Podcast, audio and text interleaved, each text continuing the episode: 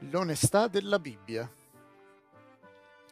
L'editorialista Sidney Harris fu così impressionato dalla totale onestà della Bibbia che scrisse nella sua rubrica La maggior parte dei libri che propagano un singolo punto di vista, che propongono una fede specifica, fa proprio questo.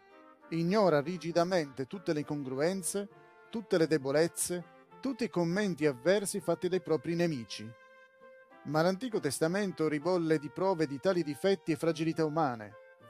Considerate i severi libri dei profeti, come Isaia, che attaccano i capi religiosi, condannano il popolo per aver pervertito la fede e avvertono che il giudizio di Dio sarà duro contro di loro. Qualcuno può immaginare che il Comitato Nazionale Repubblicano degli Stati Uniti includa una denuncia pungente di Adlai Stevenson nella sua letteratura elettorale? O viceversa, Ovviamente. Eppure, proprio questo ha permesso ai redattori dell'Antico Testamento di far diventare i loro scritti parte della Sacra Scrittura.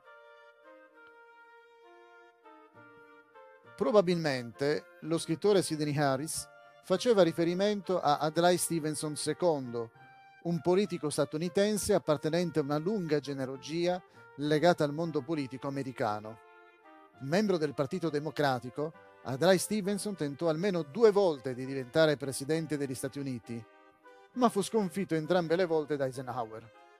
Alla fine diventò rappresentante permanente per gli Stati Uniti all'ONU.